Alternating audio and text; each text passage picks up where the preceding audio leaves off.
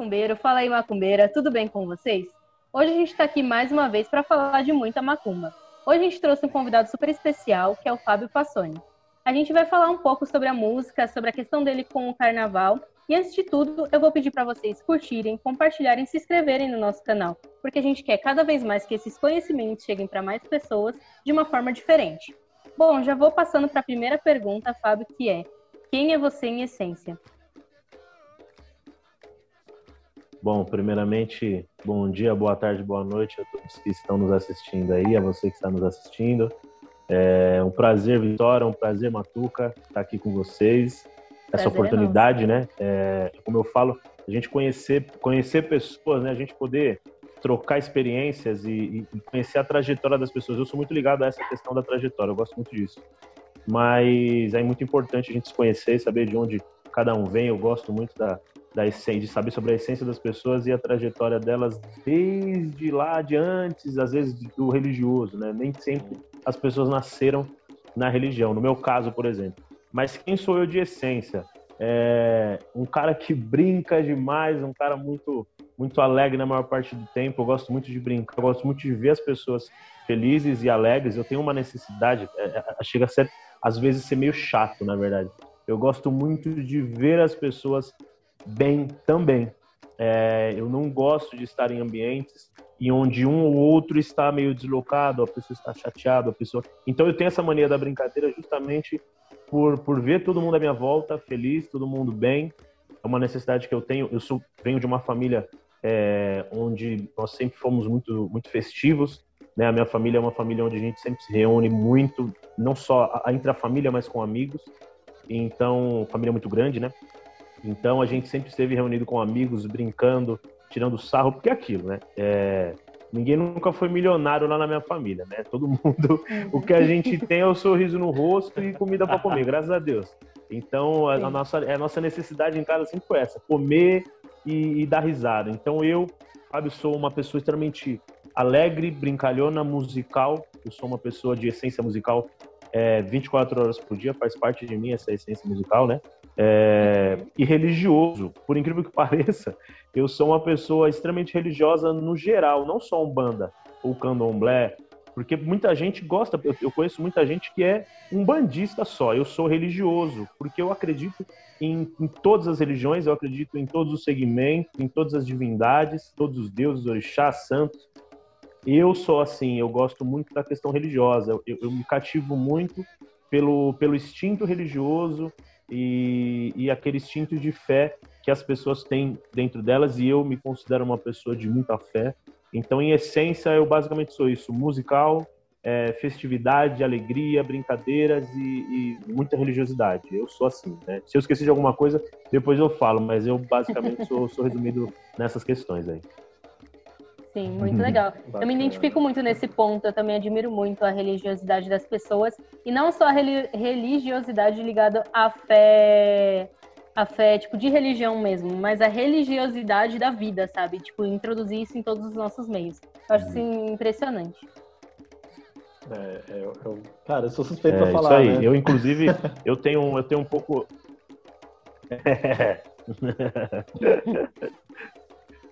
Fala aí, Matuco, pode falar. Não, é, eu sou suspeito para falar, cara. Eu, eu também eu sou desse, desse princípio, cara. Por mais que hoje eu seja muito, muito bandista, não hoje, na verdade, mas há uns 10 anos, é, mas eu acredito demais que, que tudo, tudo existe, tudo serve para cada. É que negócio, cada tampa tem a sua panela. E, cara, uma hora você se encontra e não há problema de você, às vezes, ter várias tampas, né? Então, alguma coisa te completa de alguma forma, né? E talvez às vezes a gente quer se limitar demais a uma coisa, a gente se fecha para o mundo inteiro, né?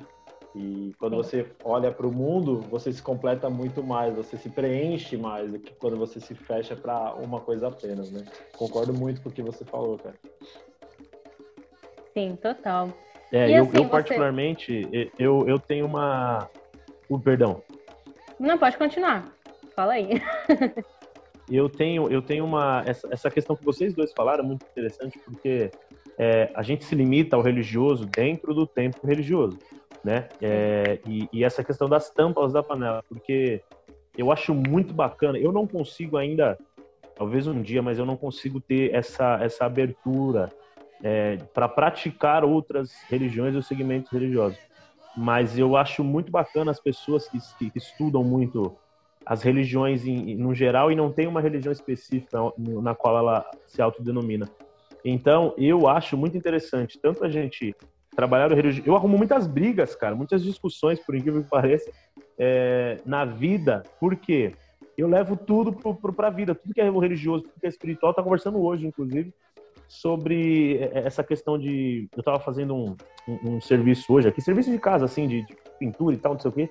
E uhum. aí, conversando com uma amiga, e aí eu falei assim, ela falou, eu acredito muito nisso sobre essa questão de algumas coisas no serviço não dar certo porque as pessoas talvez não estejam fazendo com vontade. Isso é, querendo ou não, religioso. É o, é o pensamento, é a energia da pessoa contribuindo Sim. a favor ou contra para aquilo. Então, se a gente não transformar e não trazer né, o cenário religioso para o cenário do cotidiano, a gente não consegue explicações para coisas básicas do dia a dia, né? como uma, uma coisa que não está dando certo, uma coisa que está enroscada, a gente já logo pede para Xumirim e, e, vamos que vamos, desenrola isso daí, desembaraça isso daí, porque a gente precisa, a gente precisa resolver essa situação. Nós que somos humanistas, mas com certeza você vai para o católico, ele vai pedir para São Longuinha, para achar tal coisa, para desenrolar. Então cada um tem uma forma de, de resolver as coisas. E nós, umbandistas, nós temos muitas, muitas, muitas formas de pedir auxílio para o espiritual, para o sagrado, para que as coisas no material possam se desenrolar e dar certo. Então, para mim, Fábio, é 24 horas por dia, eu sou religioso, eu sou tô usando aqui no dia a dia. É, se a gente pega uma, uma, uma cultura né, ancestral, a gente busca na África, eles não separam o sagrado do profano, né? Lá todo momento é sagrado. E, e para mim a vida é isso, cara. O tempo todo eu estou em conexão com o orixá, estou em conexão com os guias e tal. E é isso, tipo, eu, eu não consigo separar, né, sagrado do profano, porque eu vivo o momento todo, todo sagrado. Para mim tudo é sagrado, né? A água que eu vou beber, o vinho que eu vou tomar. Então, cara, é engraçado porque quando eu vou comer, eu pego meu prato de comida e eu ofereço. E, e tipo, cara, e é natural. E aí eu vejo a galera do lado olhando, o que, que esse cara tá fazendo, mano? É, tipo, é, é engraçado, mas, cara, que pra mim ali é, é tudo, tudo É natural, né? É, é muito louco isso. É... Muito legal. Vai falar alguma coisa, Fábio? É, então, esse, essa coisa da, da, da, da comida, né? É, os, principalmente né, alguns evangélicos e católicos têm o costume, que eu acho sensacional, de, de rezar antes, né? Ou agradecer verbalizando é, aquele alimento.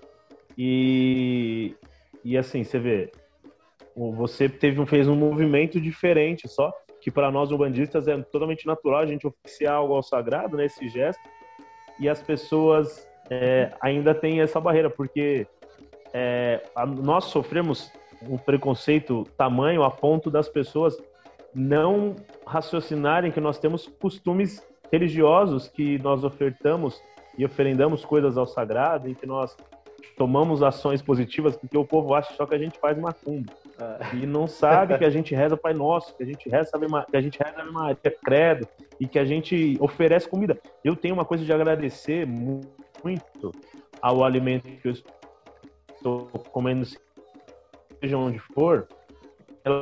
Ela conta aquele alimento ali, se tem a casa ou fora de casa, e, e que abençoe as pessoas que não têm essa condição e que continue nos abençoando, porque também é uma questão de merecimento. Nós temos o merecimento de ter o pão, né, de ter o alimento dentro de casa, e que a gente possa agradecer e ofertar e oferendar de certa forma ao sagrado, porque se tem alimento dentro de casa, a gente tem o Oxóssi lá envolvido, a gente tem o sangue, a gente tem e tem N orixás aí que tá botando na, pra gente assim, essa comida prática. Exato. Sim, verdade. É, eu vou voltar um pouquinho naquilo que você comentou, que você é uma pessoa muito musical. Qual é a sua relação com a música? Explica um pouco pra gente. Cara, é, é, eu tava falando desses dias, eu, eu lembrei ao certo quando, porque eu tinha um registro musical na minha vida errado. Meu registro musical vem muito antes daquilo que eu lembrava que era, né? Eu, uhum. eu sempre fui muito musical. Eu, Fábio, sempre tive uma relação com a música, com a dança, sempre fez parte da minha vida. Eu sempre gostei muito. Sabendo ou não cantar, sabendo ou não dançar, eu sempre tive muita, muita, é, eu sempre tive muito apreço por, por, por essa questão artística. E é, na, olha que coisa doida, né? Na esquina da minha casa, a vida inteira, desde que eu moro lá, que eu moro lá a vida inteira, é, é a famosa quebrada, né? Hoje em dia é, a, gente, a, gente, a gente sabe denominar como a quebrada. Antigamente o povo tinha vergonha de falar. Hoje em dia, o Thiago Ventura veio aí e falou, soltou a quebrada nos stand-ups, agora a gente tem mais menos vergonha de falar que mora na quebrada, porque a quebrada ficou gourmet agora, né? É, Gourmetizaram a quebrada. Então eu moro, eu moro, eu moro numa, numa quebrada e a esquina, na esquina da minha casa tem um bar, é, aqueles bares onde tem o time da, da do, do, dos caras e tal. E a vida inteira teve samba lá nesse bar, assim e tanto de semana quanto de final de semana. De final, de final de semana, obviamente, bombava mais, mas durante a semana tinha. E eu lembro de ficar tocando na, nas madeiras de casa, na, na, nos colchões e tal, onde tinha barulho, e acompanhando, de certa forma, né, na, minha, na minha inexperiência, aqueles caras que faziam samba lá, que eram caras que, que, que cresceram com a gente, ou cuidavam da gente na rua enquanto a gente estava brincando, tal, os caras mais velhos. E eu lembro muito bem que uma vez, olha que coisa louca, eu, eu jogo isso na cara do meu pai até hoje, tiro um sarro dele. É, nós somos, eu sou, somos em três irmãos homens, né? Eu sou o mais novo dos três. E aí meu pai foi dar um presente, foi dar presente, um presente para cada um, né? A gente, nossos presentes era bola e, e, e taco e carrinho de rolemã, era esse presente que a gente tinha. Eu não tenho, a gente não tem registro na minha, na minha memória de ter boneco, de ter casa do, do, do não sei o quê, de ter essas coisas, né? A nossa coisa era coisa de rua. E aí um dia meu pai dá uma timba pro meu irmão mais velho, dá um pandeiro pro meu irmão do meio e espantem, ele me deu um pato de pelúcia. Vocês acreditam nisso? Meu pai me deu um pato de pelúcia. Totalmente, totalmente incoerente total. com a, o segmento dos presentes. Eu não entendi nada, foi totalmente aleatório. Eu falei, e naquela época eu era muito criança, eu tô falando de 17 anos, 16 para 17 anos atrás. Eu era muito molecão. Mas eu, eu, eu fiquei indignado, que era um pato grande. E aí eu, eu lembro até hoje, até hoje eu jogo isso na cara do meu pai. Eu falo, pai, que, que, que diacho deu na sua cabeça de me dar um pato e dar um pandeiro e um tantã os caras não tinha destreza musical nenhuma. Meus irmãos jogavam bola só na época, assim, a gente sempre foi de futebol e tal. E aí ele cismou e dá uma timba um pandeiro para cada um. Enfim, eu fui crescendo e, e aí antes de começar a tocar tabaco, eu pegava esse para tocar, porque meu avô, falecido avô, chegava a tocar esse pandeiro, eu lembro que meu avô fazia um lance com o dedão assim, fazia aquele trrr, trrr, e eu achava aquilo uhum. fascinante e falei, vou começar a tocar o pandeiro. E aí meu irmão emprestou a timba para um amigo, nunca mais voltou essa timba. Inclusive, se você, Cassiano, estiver assistindo essa live, por favor, devolva a timba do meu irmão, que a gente tá precisando. a 17 ela... Eu duvido que ele é evangélico. Mas se ele for com a safado passando aí, talvez ele ache. E aí ele vai ver. Cassiano está devendo uma timba pro meu irmão, tá? Só pra te avisar. Vou colocar aí, na, cara, nas hashtags eu... Cassiano Timba. É, põe. Isso. Hashtag Cadiano, Cassiano devolva a nossa timba. E aí eu, eu, eu comecei a tocar esse pandeiro e tal. Comecei a aprender mais o pandeiro. Sempre gostei de samba, sempre fui do samba. Eu lembro que as primeiras vezes que eu, que eu toquei pandeiro foi na escola, nos passeios da escola. Eu levava o pandeiro no, no, no, no ônibus e sacava do pandeiro. Eu lembro que a primeira música que eu aprendi a tocar no pandeiro foi uma música evangélica, aquela música Como Zaque. Foi essa do música. Pique Novo. Pique Novo gravou isso aí, né? A primeira música. A primeira música. Tá Pique ali, gravou, cara? Pique Novo gravou. Isso, sou do samba também. Eu sei essas coisas aí. É, tá vendo? O Pique Novo gravou essa música. E eu ouvi o Pique Novo e falei, eu vou tocar isso aí, eu sei tocar. Aí, beleza, comecei a tocar pandeiro, comecei a tocar pandeiro e tal. A gente brincava, assim, na, na, na escola eu começava a tocar os, os na escola que eu estudava tinha um galão de água que a, a, a tia da limpeza sempre colocava na porta para o menino passar e, e, buscar. Enquanto ele não passava para buscar, esse, esse, esse, galão de água era, era meu, meu batuque lá na hora do intervalo. E eu sempre fui avulso da galera da, da minha idade. Assim, sempre, enquanto o povo tava correndo atrás de celular novo e, e, e os meninos usar aqueles tênis super caros, e, e sabe aquela onda toda que sempre teve, né? Eu estudei, eu estudei em escola particular também. É que depende é, da sua geração. Senão, eu, se eu falar alguma coisa, médio, eu posso, eu posso entregar é... a minha idade. Exatamente, exatamente, né? É esse Pelo detalhe. que o Fábio tá falando, ele tá mais próximo a, a mim do que a você, hein, Matheus? Celular, É, né? eu tenho, eu Não, tenho meus 25, futuros 26 aí, ó. Ah, tá novo. Tinha 22. Mas era isso aí. É, então, eu, eu na verdade, eu ficava com a sobra dos celulares de casa e aí depois eu comecei a trabalhar e juntava um dinheirinho e comprava. Mas aí, eu lembro que eu era, minha, minha, minha parada era levar o pandeiro pra escola e, e fazer graça lá antes da... Entrava numa, na segunda aula para tocar o pandeiro na praça e, vixe, tomava cada bronca. Enfim, minha onda sempre foi outra. Eu nunca tive essas vaidades de, de sabe, de cabelo, de, de tênis, essas coiseiras todas assim, nunca fez muito parte de mim. E aí, foi quando eu entrei em 2009. Minha mãe já ia no terreiro e tal. E foi quando eu entrei em 2009 pro, pro, pra Umbanda. Na mesma semana em que eu entrei pro meu terreiro, atual terreiro, desde sempre. Meu primeiro e único terreiro, eu tocava na casa de Pai Rubens, toquei em outras, mas minha casa mesmo, desde sempre é a mesma que eu entrei. E aí, quando eu entrei em 2009, foi a mesma semana que eu entrei pro Tambor de Orixá, lá com o mestre Severino Senna. E aí, desde então, a minha vida musical ela foi, foi tomando uma outra proporção. Eu fui entendendo no começo de 2010, ali mais ou menos, que eu comecei a receber os primeiros elogios é, de algumas pessoas cantando no terreiro. E aí eu falei, bom, eu acho que eu tenho facilidade para isso. Eu acho que essa onda da música aí pode ser algo a mais do que simplesmente cantar no terreiro algo do tipo. E aí foi passando o tempo, fui participando de alguns festivais, inclusive ganhamos um festival de Coimbra com o ponto do pai Rubens Saraceni. Acho que acho que o Matuca lembra dessa época que a gente participou com o ponto de boiadeiro do pai Rubens, lá do, do, do- festival. A gente ganhou 10 de todos os jurados em todos os quesitos e tal. E foi uma coisa assim é, sensacional e eu foi daí que eu comecei a tomar uma outra proporção. Eu comecei a, a, a conhecer pessoas da música, conhecer, eu comecei a fazer algumas, algum- algumas, fazer mais sambas assim em quintal. Eu nunca fui fazer samba profissional, sempre samba em quintal de casa, em, em, em boteco, essas coisas. E aí eu comecei em 2009, 2019, eu fiz um 2019 para 2020. Eu fiz um curso, comecei a fazer um curso técnico na ITEC de, de canto, né, de música e tal. E até, até 2019 eu já tinha participado de algumas coisas, inclusive já tinha participado de algumas escolas de samba e tive esse envolvimento aí com o carnaval e aí foi indo, essa doideira. Foi na. Você fez o. Você puxou o enredo KX9, não foi? Não me. eu Não, na verdade foi com a. a é, na, na, na Morro da Casa Verde Morro da Casa e Verde. na Leandro de Itaquera. Foram as duas que eu participei. Tá, Isso. verdade, verdade. Morro da Casa Verde e Leandro de Itaquera. Caraca, Foi com o Juninho. Branco, meu, meu grande parceiro, que, que é que é intérprete da. Foi muitos anos, muitos, muitos anos intérprete da Leandro de Itaquera. E eu comecei no carnaval com ele tocando na bateria da Pérola Negra em 2017. Aí tocava ripa lá, Caraca. tocava repinique na Pérola Negra. E aí o Juninho me chamou pra ir pra Leandro. Quando ele foi pra lá, o Juninho é irmão pessoal, né? E aí ele falou: Vamos lá, e você canta com a gente lá.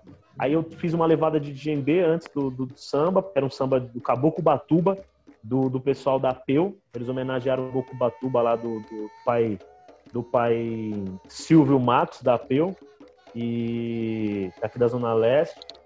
E aí eu participei do samba da Leandro, com o Juninho, e depois, na verdade, em 2017, além da Pérola, eu cantei com ele na Morro da Casa Verde. Fiz uma entrada lá com o DJB também. Era um samba de, de, de, de, eh, cultura africana. E eu toquei e, e cantei lá. Então, foi essa participação no carnaval. Aí eu dei uma afastada do carnaval nesses últimos tempos. Aí eu, eu dei uma parada. Aí entrou pandemia também. 2019 Tem chance, você chegou a, a cantar com alguma? Que foi o último ano que teve carnaval, né? 2019. 2019 não. 2019. Não, 2019 o carnaval eu tava, eu tava pulso, viajei pra Valinhos, depois voltei pra cá, não. Foi 2018 o último carnaval que eu participei. Foi o da Leandro com o Tá. Caboclo Batuba, 2018. Amor, Amor da Casa Verde ganhou em 2019, não ganhou? Ganhou, a Morro subiu, né? Morro É, subiu. Amor- Subiu Tem do um- grupo 3 Ouvi. pro, pro grupo de acesso, né? O Morro da Casa Verde é a escola que o Rafa, o Rafa sai, que o Rafa desfila lá com, com o Caraca, que da hora. É, o o mundo é muito pequeno, gente. O pai É, da pra nossa casa, mano. ele sai na. É, na- demais. Ah, é? Tudo ali. Cara, eu fui lá, sensacional. A... O duro que era, foi engraçado quando eu fui na Morro, pessoal, abraço o pessoal da Morro da Casa Verde aí. Foi muito louco, porque eu cheguei lá para puxar um samba no DJB, branco, né? Brancão. Cheguei lá, vou puxar um, um samba, os caras ficavam olhando pra mim e falaram, ah, não, esse branco aí, com essa barbinha, vai desenrolar o quê aqui, né, Nana? Tocando DJB.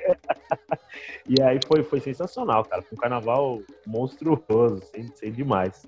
Muito bom, muito bom. E você fez um show, né, no ano passado? Desculpa, Vi. É, você teve Não, um show. Imagina. Foi ano passado ou foi 2019 que você fez? O, acho que foi ano passado, em março, né? O, o Filho do Tambor? 2019. 2019. E como é, foi? 2019. Ó, oh, perdão, eu, eu, passei uma, eu passei uma informação errada aqui. O samba, que o último samba que eu participei, que foi com a Leandro, foi em 2019. Foi em 2019, não foi, não foi em 2018, não, foi em 2019. 2020 foi o carnaval que eu fiquei avulso, que a gente já tava nas prévias de Covid já, né? De ah. E é, então foi 2019 o último que eu participei com o samba do Caboclo Batuba. Eu, eu realizei um evento, cara, que foi o maior sonho da minha vida realizado até hoje, que foi em 2019, março, 24 de março de 2019, no Teatro Santo Agostinho. Primeira vez que a Umbanda entrou no Teatro Santo Agostinho, um, um teatro extremamente conceituado é, em São Paulo. É, na época, eu não lembro se antes ou depois, eu acho que antes estava sendo gravado lá o musical da Hebe, para vocês terem uma ideia, a importância Caraca. desse teatro e tal. Bom, é um teatro de muitos anos de tradição, conceituadíssimo. É... E até então no teatro só, tinha, só tinham participado lá pessoas com peça espírita, né? Do meio espírita mesmo. Uhum. Bandista não tinha tido nada ainda, nenhum evento e tal. E aí nós entramos é, foi uma coisa muito assim também. Em dezembro eu resolvi fazer o evento e aí bota as entidades em terra para a gente ver o que vai fazer. Vamos lá. Aí botamos lá a entidade em terra, como é que vai fazer? Faz assim, assim, assim. Eu lembro que o pai do meu irmão, cara, ele desceu em terra e falou: vai ser feito isso, isso, isso. Minha mãe pegou um caderno, escreveu tópico por tópico, escreveu tudo que era para fazer. Ele falou: siga tudo isso que já tá feito o evento. E aí eu tinha muita preocupação porque eu tinha metade dos seguidores que eu tenho hoje nas minhas redes sociais. Então eu tinha muito medo do, da questão de divulgação, como que como que seria, né? Como é que eu uhum. ia conseguir encher a casa? Porque ela a capacidade é de 700 lugares, né? A capacidade no teatro. E aí eu fiquei muito, com um pouco de medo nessa questão, porque eu falei, gente, como é que eu eu vou chegar nesse número, né? Eu, eu, eu tenho, sei lá quantos, quantos seguidores eu tinha na época, mas acho que era menos da metade ainda do que eu tenho uhum. hoje. E aí Beleza. Falei, bom, mas eu sempre fui um cara de muita fé e nunca duvidei das entidades. Aí, beleza. Minha família chegou junto comigo, nós não contratamos ninguém assim, nós não. Nenhuma. É, chegou, chegaram até cogitar, né, se oferecerem para ajudar, né, na questão de evento, de profissional. E não, não chamamos eu, minha família, amigos e falei, vamos, vamos junto. E o tambor de orixá, né? Meu, minha família, amigos e tambor de orixá. Somos nós, vamos fazer esse evento acontecer eu usei um tema como 10 anos de Umbanda e 10 anos de tambor de orixá. Né? Eu estava realizando 10 anos de tambor e 10 anos de Umbanda. É, uhum. E aí começamos a divulgação, começamos a divulgação. Cara, duas semanas antes, duas, três, acho que duas semanas antes do evento acontecer, acho que tinha vendido metade dos ingressos. E aí eu falei, meu Deus do céu, o que, que, eu, que, que eu vou fazer da vida? O que, que eu vou fazer da vida? Aí o Baiano desceu, o Baiano desceu em terra um dia. É, é, o Baiano desceu em terra um dia. O médium dele, meu irmão, uma correria danada, meu irmão se revirou em 35 para isso acontecer, meu irmão. Eu, eu devo isso o resto da vida para ele, assim. Ele foi um cara sensacional.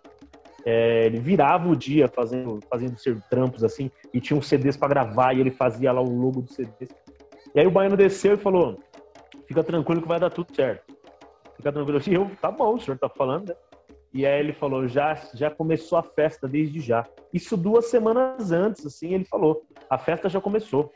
O baiano vai passar de cadeira em cadeira agitando aquele povo lá e você vai ver que o povo vai levantar com você para cantar.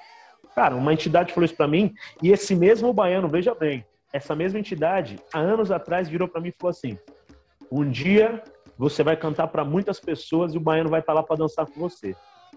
O dia que eu pisei na faixa amarela para entrar no sambódromo, eu senti o baiano comigo. E aquela bancada cheia e eu lá cantando. E, e, eu senti ele comigo, aquilo se concretizando, né? E então foi uma entidade que eu tinha 100% de motivos e N motivos para acreditar no que ele estava falando. E aí, batata, a hora que chegou na última semana, a gente bateu 640, 650 ingressos vendidos. E, e aí lotamos a casa, foi um negócio, o chão tremia. É, diante de todo o show que foi maravilhoso, com uma equipe sensacional, tanto por trás dos bastidores quanto lá em cima do palco, pessoas que assim fazem parte da minha vida, pessoas que eu amo demais, que eu sou extremamente grato. Teve o último ato do, do, do evento, que foi eu puxando um ponto, que a minha ideia do Santo Agostinho foi o quê? Cantar ponto que a galera conhecia, não era cantar ponto que de autoria minha, ou ponto que eu achava, ai, não, não, não, não. Minha onda era cantar ponto que cantava no terreiro, que eu sou assim, eu quero ponto que canta no terreiro.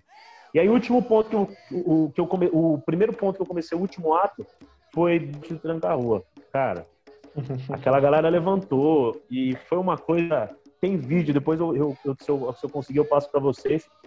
Mas aquilo foi, uma, foi um negócio absurdo. Assim, eu olhava aquelas pessoas em pé e cantando aquele ponto comigo, numa só voz mesmo, e eu sentia aqueles Exus no palco, aquela coiseira toda e o chão tremendo. E eu falei, a gente, a gente parou o, o Santo Agostinho, a gente botou uma macumba pesada no Santo Agostinho. Não foi macumbinha, não. A gente botou os guardiões, a gente botou os, os, os nego velho macumbeiro, meu mandingueiro lá de cima do palco para fazer acontecer. E não teve uma pessoa que eu olhei no palco e vi um olhar torto, sabe? Um olhar de rejeição, não. Todo mundo tava assim, caraca, que energia, vamos para cima, vamos todo mundo nessa. Foi, é, foi, foi absurdo, foi uma realização dos sonhos. É, é, Cara, é, é o nosso povo é, carece disso, né, Fábio? A gente não tem muitas pessoas que fazem isso. Tem as pessoas que são famosas, que cantam uma música, outra ali, né? Marene de Castro, aí tem alguns grupos tipo Casuarina que tocam um samba que pega na macumba. Aí tem o lá no Rio de Janeiro, no Rio de Janeiro tem bastante, né? Tem o Aure que toca uma macumba legal, bonita, né? Tem, é. tipo, tem uns grupos legais, o Samba de Jorge, que faz aqui em São Paulo. Lá tem o Sambastião, né? Que, que faz um samba legal também da macumba. Mas Isso. não. É difícil, é. né? Ocupar esses espaços, igual você falou, né, cara? É, eu particularmente, é, você citou grupos aí, pô, que eu sou fã, cara. Lá no Rio você sabe como funciona, né? É, o Rio ele tem uma, uma abertura religiosa que já, na verdade, Matuca, eu acho que entra naquela questão de, de consagrar o nome daquele, daquela pessoa, daquele gênero específico. Por quê? Aqui no Brasil a gente tem uma mistura danada, cultural, religiosa, artística. É uma mistura muito louca. E aí, para você ter espaço, para você ter é, meios para você concretizar e ganhar nome, né, e ser notado, você briga com muita gente, você briga com muita gente, você briga com muitas pessoas. Não que no Rio não tenha, mas o samba no Rio de Janeiro e a macumba no Rio de Janeiro é o que é a cara do Rio. O Rio ele é, ele é feito por samba, carnaval, favela, macumba é. e praia. Esse é o Rio de Janeiro. Você vai no Rio de Janeiro buscando isso. Você não vai no Rio de Janeiro para assistir um, uma peça de uma ópera. Você não vai no Rio de Janeiro para ir no McDonald's. Você vai no Rio de Janeiro para ver samba, praia, macumba, carnaval. É isso, festividades. Você vai na Lapa, você vai no, né, no Morro da Urca, você vai no Morro do Sal, Pedra de Sal, né? Então, o Rio já é consagrado nisso porque eu acho que a massa, é, a massa negra, quando saiu das senzalas e formaram as favelas, a grande população estava lá, foi montando as favelas no Rio. E, e esse mesmo negro que, que saiu da senzala e foi para a favela, descia da favela e ia para o meio da rua para fazer vadiagem, como era chamado antigamente. Então é. o Rio de Janeiro tem essa facilidade, né? O Rio de Janeiro já tem essa, essa questão histórica nele. Coisa que o Brasil, o São Paulo já misturou muito, né? E aí você tromba em muitas outras questões, muitos outros gêneros. E a minha intenção é justamente trazer essa macumba, trazer essa energia para o meio musical. Porque, como vocês falaram, o Fábio, eu não sou o Ogan Fábio Passoni só. Eu sou o Fábio Passoni Ogan. Porque eu sou um ser humano que canta, sou um ser humano que, que tô aí para trazer a arte é, um bandista, que tô aí para contribuir para a musicalidade um bandista. E depois disso eu sou Ogan. Eu sou Ogan dentro do terreiro. Sou Ogan fora sim, mas aí eu exerço minha função dentro do terreiro. Certo? O Matuca é o Matuca é o Matheus Castro na vida dentro do terreiro é o pai de santo. Para falar de Umbanda, ele é pai de santo. Mas antes do, do, do, pai de santo Matheus, vem o Matuca que a gente conhece aí, entendeu? Então, é, as pessoas precisam saber que o Fábio é uma pessoa que traz a musicalidade, quer contribuir para a musicalidade umbandista. E fazer isso nos botecos, nos, nos, nos, teatros, e trazer essa macumba, macumba velha mesmo, não é trazer pontos mais novos, não, é trazer essa energia lá de trás, pontos de duas linhas. E, e essa é a minha intenção. É pegar, é fazer com que São Paulo seja conhecido como, como um, uma cidade onde a Umbanda está presente e a musicalidade umbandista está em, está em, em cada esquina, não só nos terreiros. Porque também tem uma coisa, a gente tem que respeitar é, os que vieram antes de nós. Né? Eu, eu sou discípulo de um mestre que batalhou muito para colocar o tambor de orixá e colocar a Curimba onde ela está hoje. Severino Senna teve uma contribuição para Curimba da, na Umbanda de São Paulo muito, muito, muito, muito grande. É um nome hoje que é o maior nome da Curimba no quesito ensino, no quesito é, transmitir conhecimento e reconhecimento da, do, de um Ogã dentro de um terreiro. Então, a gente deve isso aos nossos ancestrais e aqueles que vieram antes de nós. E eu tô, tô aí para dar continuidade, não tô aí para modificar demais o que já fizeram, não. Eu tô para dar continuidade com a minha visão, com a minha característica e minha identidade. Você falou do Severino, né? Que, que ele é. Desculpa, Vi, tô falando pra caralho. Uhum. Pode falar, é... fala em macumbeiro. Do, você falou do Severino, cara. É, eu tava na, naquele lançamento que ele fez do livro dele lá na Saraiva, né? No shopping. É, mas eu conheci o Severino, cara, no pior momento que eu podia conhecer ele, que eu conheci ele no enterro de uma amiga que a gente tinha em comum. É, ela era nossa amiga, e aí eu conheci ele no enterro dela. Tipo, foi o pior momento que tinha pra conhecer alguém, Olha mas aqui, nesse enterro, cara, foi, foi nesse, nesse, enterro que eu conheci muita gente do terreiro do Rubens, né? Porque eu tava lá no enterro e a, e a dona Maria Rosa, ela falava de mim para todo mundo, tá ligado? E eu não sabia. Quando as pessoas chegaram e vinham falar comigo, vi que eles já me conheciam porque ela, me, ela falava. E aí eu tava com os filhos dela, assim, conversando com eles, né, consolando e tentando dar o máximo que eu podia para eles. E o Severino chegou perto e a gente começou a conversar foi nesse dia que eu conheci o Severino, que foi bem na época do falecimento do Rubens, que ela morreu acho que três meses depois do Rubens. Então, tipo, pior momento que eu podia conhecer alguém, né? Mas tudo bem, deu tudo certo, tá ligado? É, e o Severino realmente é um cara de Uma fase gigante, péssima, né, cara? É, uma fase péssima. E, o, e o Severino é um cara de coração gigante. É, o, o... Pode falar. Não, e você falou, é, o Severo é, é um Oxum zona, né? Ele é filho de Oxum, é. Ele tem um coração. Do jeito dele, ele, ele agrega e abraça todo mundo, né? Você sentiu isso, né? com certeza. Ah, sim. E, e assim, é um cara que ele me viu aquela vez, a gente conversou aquela vez, e depois, todas as vezes que eu encontrei com ele, ele foi super educado, super atencioso, assim, sabe? É, tipo, uma pessoa que reconhece mesmo os outros, assim, nem que seja visualmente. E, cara, uma coisa que você não sabe, é, quando, logo quando o Rubens morreu, quando o Rubens fez a partida dele, foi na época que eu entrei na Umbanda Sagrada, porque antes eu era da Umbanda, uma Umbanda totalmente diferente. E eu entrei no desenvolvimento do Rubens logo depois que ele faleceu, né? E quem tocava lá era você. Eu fiquei um tempo lá no desenvolvimento do Rubens. Incorporei muitas vezes com você tocando lá, cara. Espera aí que me ligaram aqui, cara, pelo amor de Deus. é spam, cara, é spam. O povo fica me ligando, não tem nada, não atende, ninguém fala nada quando atende. Perdão. Acontece. Que parte você parou? Eu parei na hora que você entrou no desenvolvimento é, então, eu entrei no desenvolvimento do Rubens lá, pra, porque eu tava sem terreiro, a história é bem longa, assim, acho que a gente perderia o podcast inteiro falando.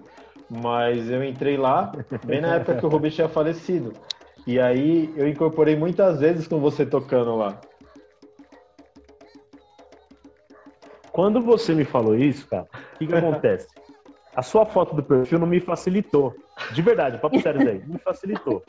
Aí a, a, gente, a, a, gente se tem, a gente se tem em redes sociais há muito tempo. Sim. Isso eu sei. E aí, cara, eu. A hora que eu, a gente abriu o Zoom aqui, que eu falei, ah, é que assim.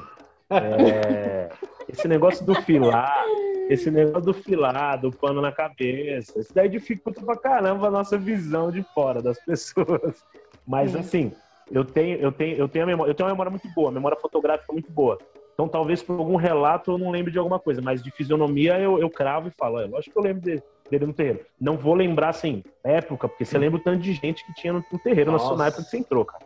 Era muita gente. Muita, muita, muita gente. Muita, muita gente. Então, a gente, eu, eu lembro da fisionomia das pessoas, mas assim, ah, tal ano, tal época, eu já não vou lembrar, mas é óbvio que eu lembro, tá duro.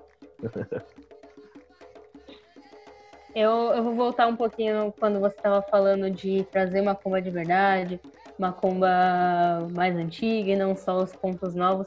Eu acho que isso é extremamente importante, uma coisa que o Matuca sempre fala pra gente, né? Que os macumbeiros têm muita dificuldade de se assumirem macumbeiros, de, de se assumirem umbandistas, candomblecistas, que seja. É, muita gente fala que é católico não praticante ou que é espírita e acaba mascarando essa nossa religião que é riquíssima e que é enorme, que a gente, sabe, tem potência para levar para muito mais lugares, para dar a real importância que ela tem. E ver pessoas cada vez mais levando isso para mais longe, para outros espaços, meu, para mim é muito gratificante, eu acho muito bonito. Ô, Vitória, é... você falou uma coisa aí que eu sempre falo nas lives, faz muito tempo que eu não faço esse tipo de live, mas eu fazia algumas lives durante a semana, é... lives de, de conversa, assim, respondendo algumas perguntas, principalmente sobre Curimba, né? E hoje em dia, em estatística, o... hoje em dia, especificamente, eu não sei como tá, mas alguns uns dois, três anos atrás, o espiritismo, em estatística, é... pelo censo do IBGE, tudo certinho, era a religião que mais crescia no Brasil. Uhum. Mas essa estatística, essa conta não bate.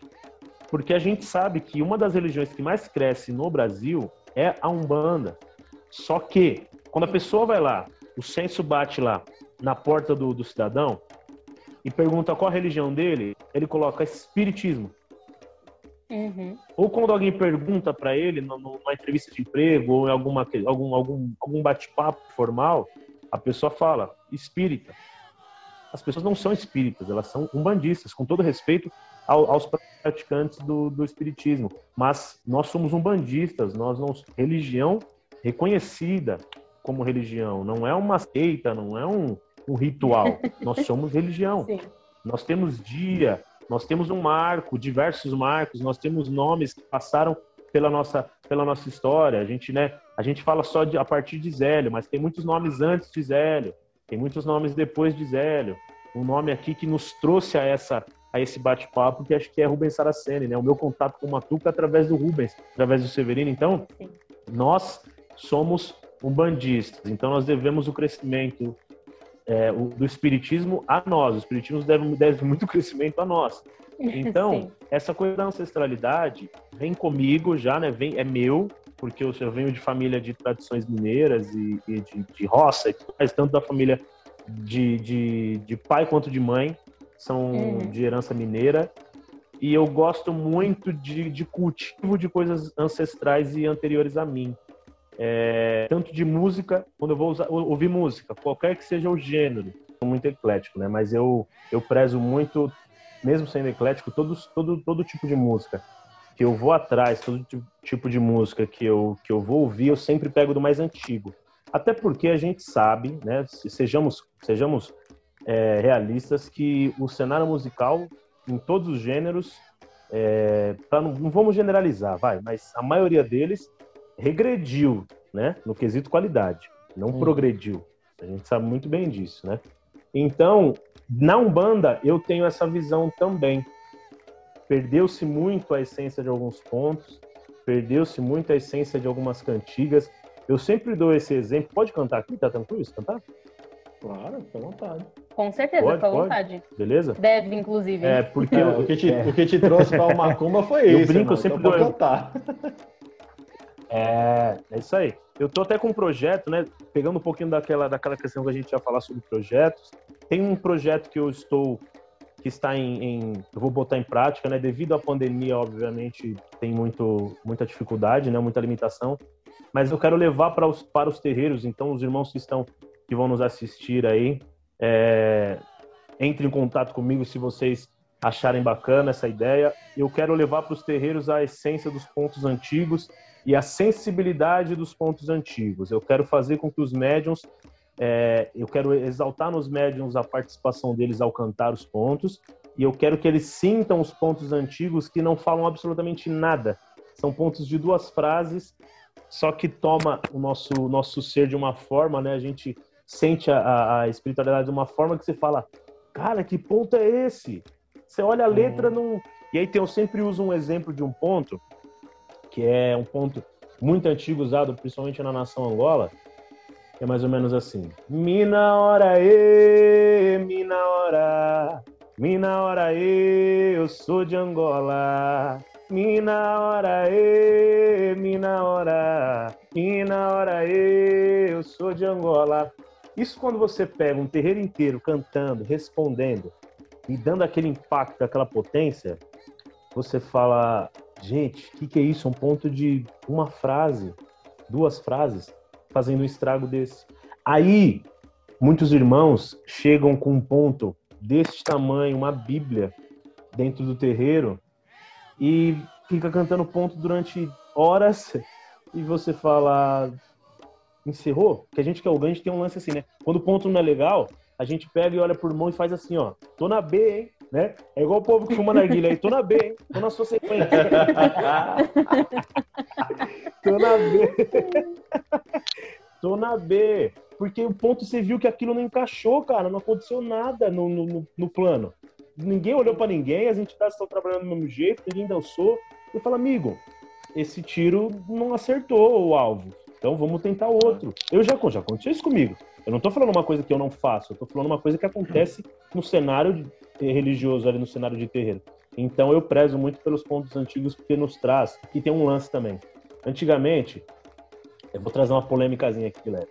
É, antigamente, é, existia um, um nível de inconsciência de incorporação muito maior do que há hoje.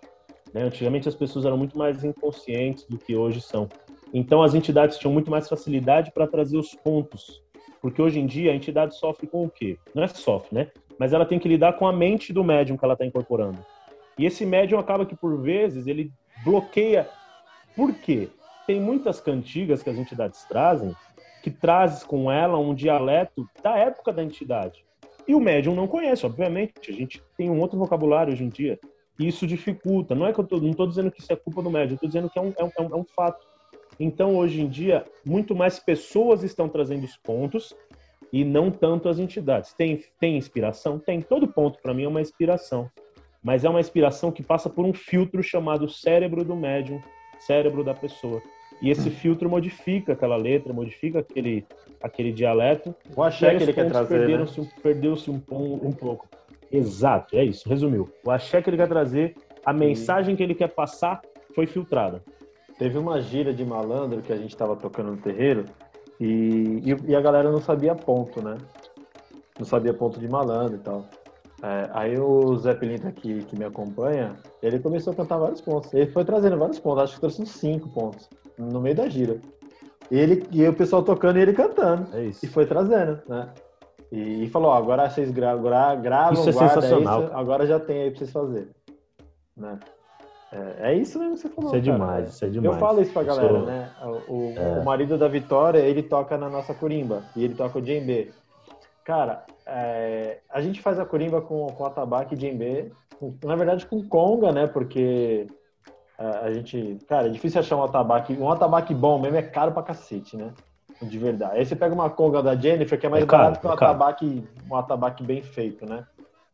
Né? Então as pessoas acabam indo uhum. para conga porque a qualidade é boa, né? Se você pega esse tabaco de 300 reais, a madeira é. da duas gira ela já, já, já abriu, né?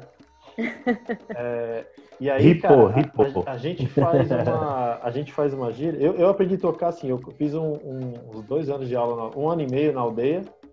E aí eu tive que parar porque, cara, não dava para conciliar tudo. Então, eu, o que eu fui aprendendo tocando é porque eu sempre toquei samba e aí, tipo, eu fui ouvindo e fui aprendendo, fui vindo aprendendo, e hoje eu toco com o pessoal lá, geralmente no final da gira, porque é onde a gente faz a barulhada mesmo para encerrar. E, cara, mano, como você falou do Jim Ben aí, eu lembrei disso. é, como faz diferença e o, o djembe na curimba e eu vejo muitos terreiros não, não aceitam. O que, que você pensa sobre isso? É, na verdade, assim, cara, eu, a gente tem que partir do princípio. É, é, é, muito engraçado isso. As pessoas discordam, mas elas não têm um porquê discordar. Você já percebeu isso? As pessoas têm uma facilidade de discordar, mas aí você fala, tá, então me explica o porquê. Como você fez comigo agora. Aí as pessoas falam, não, porque na gira só se usa tabaco. Tá, mas por que só se usa tabaco? Não, porque o tabaco, desde sempre se usa tabaco. Ah, então desde sempre você faz o que todo mundo faz, você não busca por quê, né? Então, assim, se a gente for analisar, é, o, o, o, ideal, na minha opinião, né? O ideal não é, não é o de todos, é a minha opinião. Eu gosto de instrumentos com uma naturalidade é, e uma sonoridade mais tradicional. O atabaque, por que, que se usa tabaco dentro do terreiro, né? Além de ser uma influência africana no geral, porque até a própria palavra atabaque é árabe, né? Não é nem é nem Yorubá, nem Banto, nem Kimbundo, Kikongo. É uma palavra árabe, né? Então, o instrumento em si, é, é, a gente fala, né? É, não foi instrumento. O, o, o, negro não teve oportunidade de trazer o instrumento no navio, certo? Então, o, navio, o, o instrumento foi bolado aqui no Brasil com um aspecto semelhante ao que tinha na África. Porque nem roupa, nem instrumento o negro teve a oportunidade de trazer. Ele trouxe no máximo um lenço amarrado na cintura para tampar suas partes íntimas e já era. Depois de anos, tudo bem, aí foram trazendo, né? Depois da abolição da escravatura, principalmente. Mas o atabaque é uma tradição que, principalmente no candomblé antigo, o Ogan tinha que jogava-se o búzios, era escolhida uma madeira específica para aquele para aquele Ogan ele, Ogan, tinha que, que, cortar essa madeira, ele, Ogan, tinha que fazer o molde do instrumento e ele, Ogan, tinha que sacrificar o animal e fazer o corte para que aquele couro fosse usado. Então essa é uma tradição que vem de uma natureza africana e, e, e influenciada pelos africanos. O djembe, por questões sonoras, ele destoa. Ele é muito agudo. Eu tenho um djembe e ele realmente é um instrumento muito agudo mas ainda assim é um instrumento de perto da conga muito mais natural. A conga tem diversas coisas na conga que saem da natureza do, do ambiente de terreiro. Agora o djembe já tem muito mais semelhança. Eu, Fábio, particularmente, eu prefiro atabaques, porque a sonoridade do atabaque, para mim, ela traz uma, uma, uma, uma sensibilidade espiritual é, positiva, né? mais positiva, mais, mais, mais como é que eu vou dizer, de meu gosto. Mas não está escrito em local algum que é errado usar uma, um djembe, uma conga dentro do terreiro. Quantas entidades chegaram e falaram, não use isso? Ah. Certo? Uhum. Então é mais uma coisa de opinião do que uma coisa de, de regra. Até porque na Umbanda, se a gente for levar em consideração, não temos muitas regras.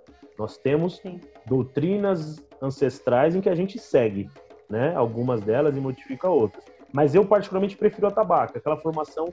Mas também já mudei muito minha opinião, porque antigamente eu, tá, eu achava super legal cinco atabaques, seis atabaques no terreiro. Hoje em dia eu sou da opinião do três, porque aí eu puxo muito a minha, a minha herança ancestral candomblessista para dentro do terreiro, entendeu? Muita, hoje eu mudei muito o meu cenário musical umbandista, mas é uma opinião própria, é uma coisa minha.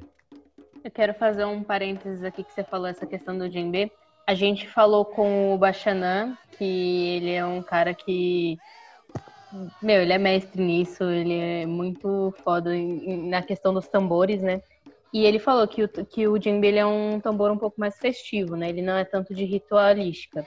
Só que isso que você falou dele ser um instrumento mais natural entra muito de encontro. É, quando a gente foi comprar o djembe do meu marido, é, ele explicou como é feito o processo, né? Ainda hoje, em poucos lugares se faz dessa forma, mas onde a gente comprou é dessa forma, né? Ele, ele importa da, da, da África e lá o que eles fazem? Eles deixam a árvore crescer por 30 anos, depois de 30 anos eles cortam a árvore, aí nesse processo, tipo, eles deixam o animal morrer para eles poderem tirar o couro, e depois que tira esse couro, é feito, tipo, toda uma ritualística em volta para poder montar o djembe. Então, assim, tem um instrumento, um instrumento que levou 30 anos para ser feito, no mínimo. Então é muito louco você pensar que, assim, um atabaque, que nem você falou, é, é uma construção, né? Ele foi adaptado, enfim, tem sim sua importância religiosa, e, extremamente, é muito importante, porque deu oportunidade para os negros a, a fazerem, a tocarem a, o, o seu tambor, por mais que seja um instrumento de construção, mas teve uma importância social nesse período muito grande e é, isso não diminui é, em nenhum ponto a sua importância. Só que se você vê o djembe, ele tem uma ritualística envolvida. E aí entra naquilo que a gente falou no início, né? A ritualística em volta do djembe, que tem toda aquela questão meio que espiritual já da, da, daquele tambor que é construída conforme os anos. Essa, essa experiência que eu queria fazer, porque eu acho essa história muito da hora e eu acho muito legal essa questão do djembe. É sensacional. É, eu vejo, eu vejo assim que é, quando tem uma frase que eu uso muito, e desde o primeiro podcast a gente usa ela, que é assim, né? Quem define, limita, né? Então, eu, eu vejo que é meio que impossível você, a gente limitar a Umbanda, né? E, cara, quando a gente tá, tá tocando no terreiro, e aí, cara, tem uma música que, que eu, eu aprendi com, com o Paulo Palmares tocando, eu vi um vídeo dele, a gente toca muito, que é aquela Bate tambor na calada da noite, ó nego. Cara, a hora que toca de Ember essa música, você, nossa, o bagulho já dá vontade de chorar, até ir rodando. É. E aí, cara, é, é muito louco. Cada, é engraçado, absurdo. porque cada terreiro é uma cidade mesmo, né, cara? É muito foda. É uma, é uma cidade diferente. É, né? a gente parte de um. A gente parte de um, de um princípio que é assim. É, só, só, só um, eu vou botar um parênteses aí. Esse ponto, cara, eu vi que o David já passou por aqui, né? E, inclusive, o pessoal que está assistindo, corre lá e veja a entrevista do David e todas as outras entrevistas do Fala aí Macumbeiro, por favor. Antes de ver a minha, sim. Veja as anteriores. é, e aí, cara, o David, o lugar que eu vi cantar esse ponto mais potente, assim, foi no terreiro do David, na abertura do terreiro do David, cara. É uma coisa, foi uma coisa de louco. Todo mundo cantando e aquela vibração doida. E o que você falou de cidade, Matuca, é, é o que acontece na África, cara. Porque a gente, nós brasileiros, a gente tem uma mania de querer achar que a gente inventou alguma coisa é. e a gente não inventou praticamente nada, cara. É. Praticamente nada a gente inventou. E aí você pega assim na África. Eu vejo muito, né? Muito é, os candomblecistas criticando os umbandistas por alguns rituais. Como se alguns, como se o ritual deles também fosse original, original deles. Não. Muita coisa na África acontece diferente. Na África, é, não se cultua pai de cabeça, você é filho de Xangô, você é filho de, de é, Você nasceu numa nação, aquele orixá que te cuida, né? Muito bem. É. é isso, cara. Cada, cada região é uma região. E se você é filho ou não, você tem que ser, porque você é iniciado em é. Oió para Xangô. Você é iniciado em Jexá para Oxum. Se você gosta de Oxum ou não, amigo, é, você vai ter que ser iniciado por ela. Então, se, um, se o, se, se os caras lá na África trabalham dessa forma, de que cada um é um, aqui a gente vai querer limitar o quê? Se, se o nosso ritual não é o original, se nós não inventamos isso. Então, assim, é, tem coisas que são absurdas, obviamente, a gente sair né, do, do eixo, tem coisa que não faz parte do ser humano, certo? Mas tem coisas que, assim, é, como, como a Vitória estava falando do instrumento, o djembe, sim, é um instrumento, né, puxa muito pro festivo, mas muito por conta da sonoridade dele. É um instrumento que ele tem um agudo muito alto, realmente, e, e você botar no terreiro, dependendo da acústica, vai bagunçar. Mas, assim, eu brinco com o pessoal, o pessoal fica doido comigo. Tá escrito na Bíblia que não pode usar o djembe dentro do terreiro? tudo tá na Bíblia, né? Tudo tá na Bíblia. É, Se tudo tá na Sim. Bíblia, tem, tem alguma coisa lá dizendo? Não usai, não usais de djembe. Não usarás de djembe. Não, não, não, não. Não, usarás de djembe. não usarás de no terreiro. Então, é assim, é regra por regra, quem impôs? Porque, ah, meu pai de santo. Quem impôs pro seu pai de santo? Quem impôs pro pai de santo do seu pai de santo? Então, hoje, o Matuca é um dirigente espiritual zelador de santo. A casa dele vai andar conforme as regras que ele e a espiritualidade dele impor. E ninguém tem o direito de chegar lá e nenhum pintinho tem o direito de chegar lá e falar assim: Ó, oh, Matuca, pai, você vai fazer assim. Não, o galo que canta dentro do terreiro dele é ele. Então, é, e assim, Fábio, é, regra dele. pessoas que, que são de terreiros, né, que já, enfim, não vou citar nomes, né, também para não expor ninguém, mas que chega lá e fala, mano, o que, que essa curimba tem aí, mano? Porque a gente é uma boa de gente que quer fazer, tá ligado? E a gente bota lá e a gente vai fazer o bagulho acontecer. É. E a hora que a gente toca a nossa abertura, nosso fechamento, e, e a gente arregaça lá, as mãos saem inchadas, é. braço cansado. É isso. E, é isso. e aí quando acabar o a pandemia. tá até hoje com o braço inchado, é da última gira. quando, pande... quando, acabar a pandemia, você cola. Sim, mas de verdade. Nossa, a, maior prazer. Porque assim, cara, isso daí que você tá falando. Pode falar, Fábio, fica à vontade. Isso daí que você tá falando, cara, desculpa, Vitória. Isso daí que você tá falando é, entra na questão seguinte. É, a nossa religião, ela tem como, como foco a energia, né? É, o espiritual, o sagrado. A gente trabalha, a gente trabalha com 100% de energia. A gente, a gente não tá nem vendo certas coisas e a gente tá, tá levando fé que ela tá ali. Não. É. Então, cara, se você, como pai, conseguiu estimular na Vitória, no marido dela, nos demais, é, a energia necessária para contribuir e somar para o seu trabalho, quem vai dizer que isso está errado? Positivamente, quem vai dizer que isso está errado? Se a sua curimba está com djembe, com conga, com birimbau, que, que, com chequerê, cachixi, agogô, e a sua entidade está descendo e fazendo o trabalho melhor do que se não tivesse uma curimba, se aquele consulente saiu dali melhor do que ele entrou, porque o lema da Umbanda, dentro do terreiro, que a gente fala é o quê?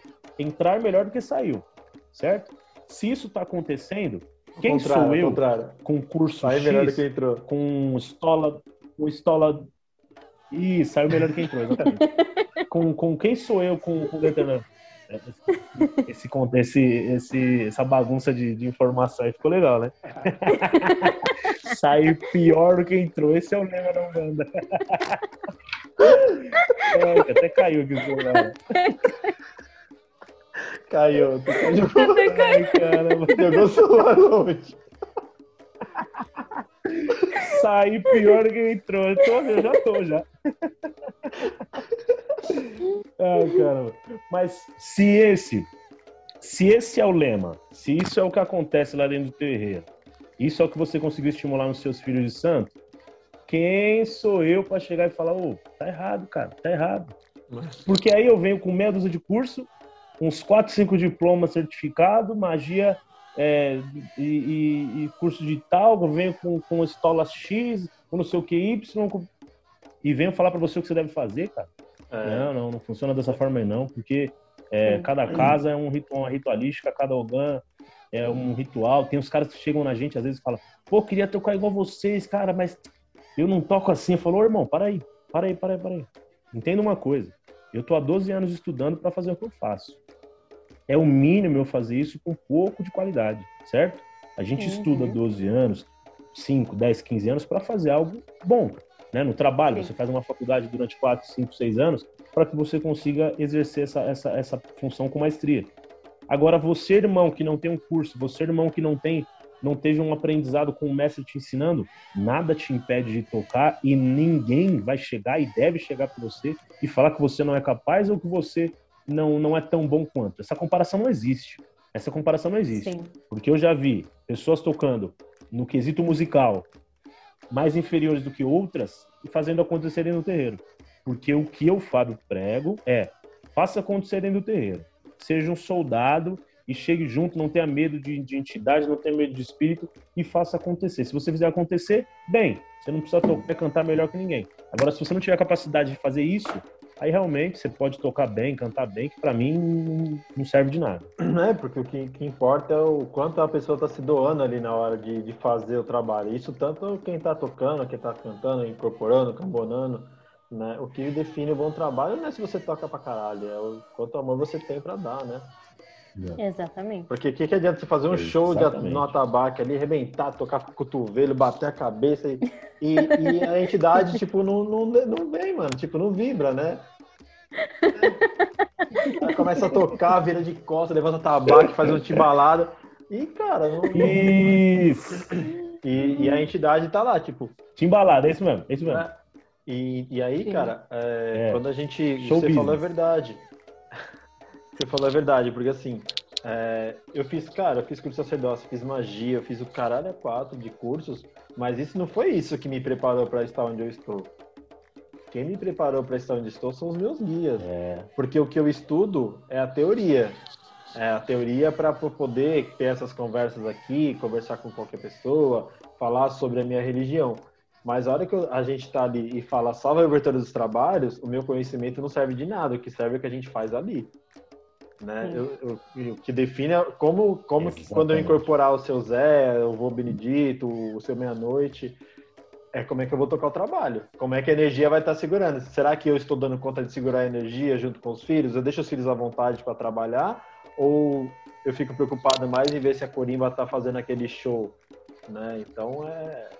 as pessoas se perdem um pouco nisso, né? Exato.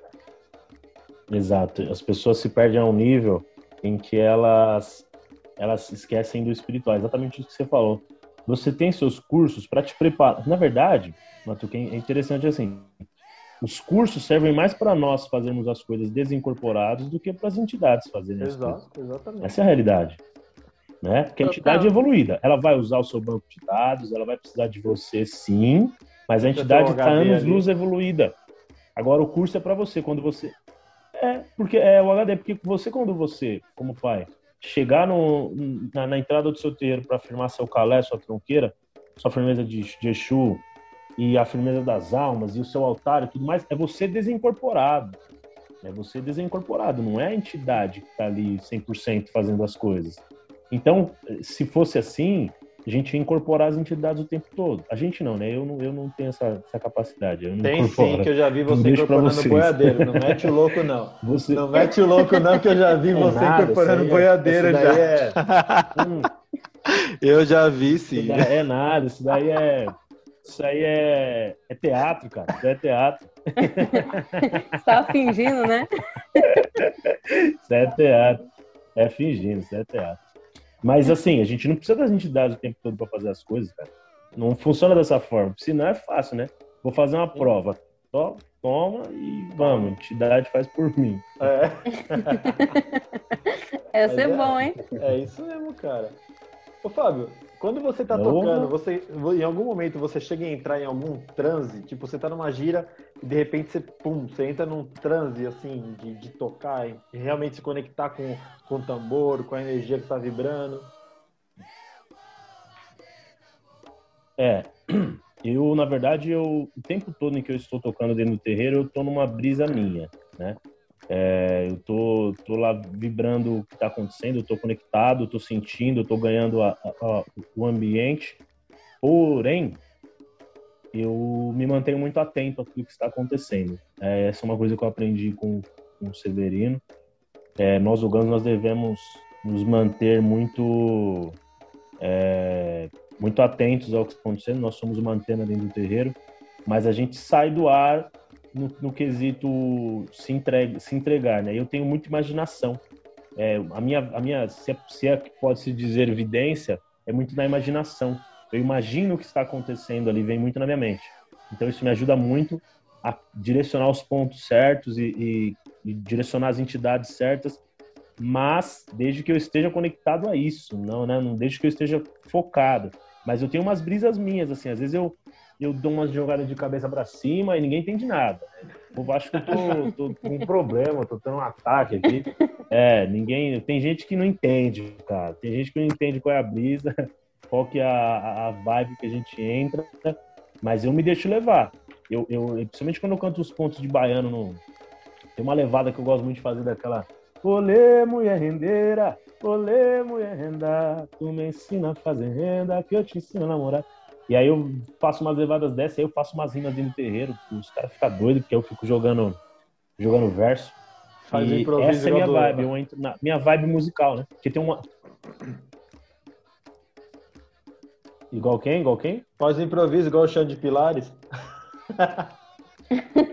Isso, sou, eu sou fã do Xande, cara. Eu fico, eu fico, nessa. Tem uma cantiga que eu faço, que, eu, que, que é um, um, refrão, e aí eu fico fazendo os versos no, no, no durante o no intervalo que a gente puxa assim, o sindolele, chora viola, o sindolele lalá, chora viola, galo canta e a roda chia, chora viola. Sei lá, hoje é, hoje é quarta, é, sei lá, quinta-feira eu vou voltar, um negócio assim.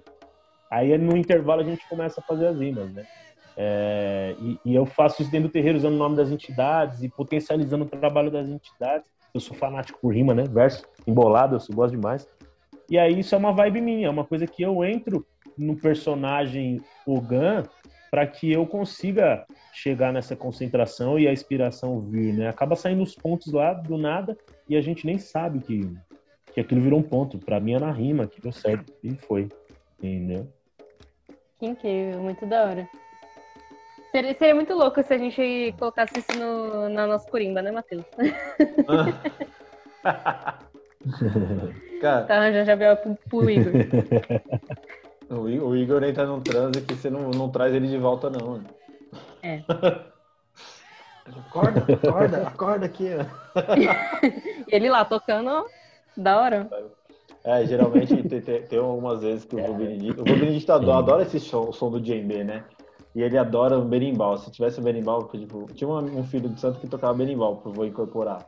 E, cara, as músicas tocadas, só o som do berimbau, cara, o meu corpo já, já tremia inteiro, pro, e já, não, era começar a tocar e já, já o corpo já dobrava. Era, é, é, é uma coisa muito louca, né? Então, por isso... Eu toco, lá no terreiro eu toco. Não, é. sou de berimbau. É... Na minha casa, na minha casa, inclusive, inclusive, um beijo e a benção à minha mãe Carla, minha mãe de santo, a todos os meus irmãos da Tenda Espiritual da Paz. É, e na nossa casa tem o pai Antônio, que é o chefe da casa, e, e ele traz toda uma ancestralidade africana e capoeira, e eu, a gente saca do berimbau e, e vamos é. cantar. A gente canta, fica horas e horas cantando ladainha. Ele faz aquela dança rasteirão, né, da capoeira e tal, lá no chão, lá na, na imitação do Preto Velho. E a gente canta. Inclusive, eu, eu abri o, o evento do Teatro Santo Agostinho é, o Filho do Tambor, lá que, que a gente comentou anteriormente, com uma cantiga para ele, assim, uma coisa, uma ladainha, né, um lamento e tal, que a gente sempre puxa. Eu faço isso direto no terreiro, eu canto essas ladainhas, esses lamentos, assim. Sim. E é, é uma das coisas que eu tento levar muito para as pessoas, essas rezas, sem tocar tabaco, cantada mesmo. Assim. Tem um ponto, não tem, que eu acho que foi o preto velho do seu irmão que passou para você, ou você recebeu, mas é alguma coisa assim, não tem? Já, você já ouviu? ponto, cara. Se quiser cantar, fica à vontade. Esse ponto é maravilhoso. Dia 8. É. Cara, esse ponto é, foi muito louco. Esse ponto tem, é, é, importante contar a história dele. Porque esse ponto, dia 8 de junho é meu aniversário, né? Geminiano nato. esse ponto aí é. Eu lembro que eu. Olha que doideira, cara. Eu vou contar detalhe dessa história, porque normalmente eu conto ela bem por fora. Eu trabalhava no Braz, cara, há uns anos atrás, e eu era. Travou aí pra vocês? Ou não? Vocês estão ouvindo? De boa, continua. De boa? Tá. Uhum. É, eu trabalhava no, no, no, eu trabalhava no Braz de, de entregador de bicicleta. Sabe aqueles caras com a bicicleta com o caixote na frente e atrás? Esse cara Sim. era eu lá, fazendo a correria do Braz. Eu era o correria do Braz. E, e aí eu, eu em cima da, da bicicleta, andando, cara, em cima da bicicleta, começou a vir o, as letras do ponto já meio que cantada, assim. Né? Eu peguei uma base de, um, de uma melodia de um ponto, de uma cantiga de capoeira, e aquela, aquela melodia já veio com a frase pronta, eu comecei a chorar em cima da bicicleta. Andando assim, a milhão, eu comecei a chorar. Cheguei na empresa, na época eu trabalhava, eu estendia umas rendas assim no varal, a gente tingia as rendas e eu estendia as rendas no varal. E aí eu lembro que eu subi na escada para estender num varal mais alto e começou a vir o resto do ponto. E eu gravando, só que eu não podia pegar o celular, eu corri pro banheiro, não podia pegar o celular no, no trabalho. Eu corri pro banheiro, gravei o resto do ponto. Cheguei em casa e esse pai Justino, preto velho do meu irmão, nós temos uma história que quando nós éramos vivemos, nós tivemos uma, um, um, um, né, vivemos juntos em uma das vidas. Nós éramos escravos e ele foi preso numa, ele fez algumas coisas erradas, tipo de rebelião, alguma coisa assim, da senzala, e ele foi preso numa casa no meio do mato e atearam fogo na casa. E fui eu que voltei de um lugar muito longe que eu estava para salvar ele. Então eu salvei a vida dele. E ele disse que tem as vidas, ele me dá um presente simbólico em representação dessa nossa relação. E aí, nesse dia que eu recebi o ponto, cheguei. Vixe, agora.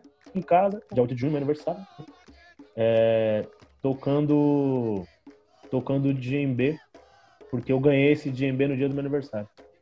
Justamente quando eu cheguei em casa, minha mãe me deu uma caixa lá, de papelão, eu abri a caixa e a hora que eu olhei era o djembe africano, um djembe absurdamente africano, assim, sensacional, bem raiz. E a hora que eu botei a mão no couro, assim, eu tremi muito, tremi muito que eu encostei. E foi a primeira vez que eu cantei esse ponto, foi, foi tocando esse djembe. Eu vou cantar um, ele bem, sem, sem as repetições aqui, para vocês conhecerem um pouco dessa história. É, sou negro lá de Angola, sou negro lá do cativeiro. Me disseram, cuide do menino, Ogan, tocador de ter. Me disseram, cuide do menino, Ogan, tocador de ter. Menino, eu sou teu guia. Menino, sou teu guardião. Menino, tu és minha cria. Menino, tu és meu irmão. Sou negro lá de Angola Sou negro lá do cativeiro. Me disseram, cuide do menino, Ogã, tocador de terreiro. Mas se nessa missão eu falhar, peço a Deus para me julgar pois um dia eu fiz uma promessa. Menino, não vou te abandonar. Sou negro lá de Angola.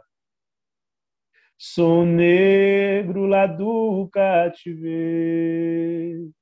Me disseram, cuide do menino. O gan tocador de ter.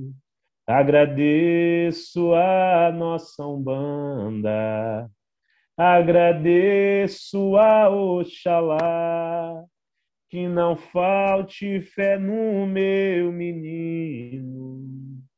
Cheue, bababá. É isso aí. Conté. É louco. É sensacional. Ah, essa música aí. Eu... Esse ponto é. Ah, esse ponto é. É uma história. É. No... Eu, eu, acho que eu vi no YouTube se você contou nessa história por cima assim e, com, e... aí você ainda fala, né, que tem é. pontos que o Severino te ensina que você não deve tocar, né? Você deve só é, é. E, e ser cantado. Isso, exatamente. Severino sempre, sempre falou isso para mim, e aí eu, eu fui pegar essa, essa informação muito na vivência mesmo, obviamente com ele, mas ele sempre falou: tem cantigas em que você só dobra o couro, só rufa, né? Não precisa necessariamente tocar, porque é uma, é uma mensagem a ser passada. E, e aí eu comecei de uns anos para cá, eu, né, desde sempre, mas de uns anos para cá ficou muito forte. Eu comecei a aprender muita reza de caboclo, muita cantiga de lamento, assim, de capoeira e tal. Isso me proporcionou grandes grandes feitos dentro da gira, assim, um poder de realização muito grande tem essas, essas orações, né? A gente se acostuma muito à pancada e aí senta o rei, vai, vai, vai, mas na verdade a oração é muito mais forte que isso. O é. atabaque é, é complemento, né? O importante é passar a mensagem através do ponto. É, tem, tem um ponto de Nanã que eu não lembro o nome do, do, do rapaz que fez esse ponto, mas aquele que é quando eu for para Ruanda, sei que vou te encontrar. Cara, esse ponto. Sandro Bernardes. É, do Sandro Bernardes, isso. Cara, esse ponto é maravilhoso. É... Não tem como você tocar esse ponto. Não, não, não tem que pôr ritmo nele. Você tem que chorar, né? Esse ponto você tem que chorar. Não, não, não, não. Tem outra opção, né, cara? Sim. Total. Eu não toco esse ponto, cara. Não toco. não, não toco. Tem, tem momentos em que a gente nem, nem rufa. Tem momentos em que você põe a tabaco de lado e só canta ele. Só. Sim. Bom, deixa eu ver aqui se a gente tem mais alguma coisa para a gente tratar, se tem alguma mais, mais alguma questão. Se quiser, Matheus, também trazer algum ponto que você tenha curiosidade, alguma coisa. Cara, o ponto que eu mais ah, gosto de ouvir o Fábio cantando é o Casa de Guerreiro de, de Ogum. Puta que pariu. Quando eu ouvi ele cantando esse ponto, esse ponto, cara, esse ponto me marcou demais. Então toda vez que eu vou cantar esse ponto, eu lembro do Fábio. É, é automático. Eu começo lá, nessa casa de guerreiro. Aí eu já lembro do Fábio, não tem jeito, né? É automático, porque eu aprendi esse ponto com ele cantando, né? Cara, esse ponto é. Essa reza é sensacional. E, e lá no. E, e, é uma reza que assim. É, é, engraçado que tem pontos que a gente aprende com algumas pessoas e você depois, toda vez que você canta, você só lembra dela, né? Eu tenho muito isso, cara. Tem cantiga que eu ouço, que eu falo, caramba, aprendi com fulano, hein? Essa daí eu faz tempo. Bora cantar essa daí? Vamos cantar? Bora. Bora. Você que manda. Vamos lá. Ô, Gunhê. Tá aqui o Ogum. E nessa casa de guerreiro, Ogum, vim de longe pra rezar. Ogum, rogo a Deus pelos doentes. Ogum, na fé de Obatalá. Ogum, Ogum, salve a casa santa. Ogum, os presentes e os ausentes. Ogum, salve as nossas esperanças. Ogum, salve velhos e crianças fogo. Preto velho ensinou fogo na cartilha de Aruanda. Ogum, e Ogum não se esqueceu. Ogum, como vencer a demanda.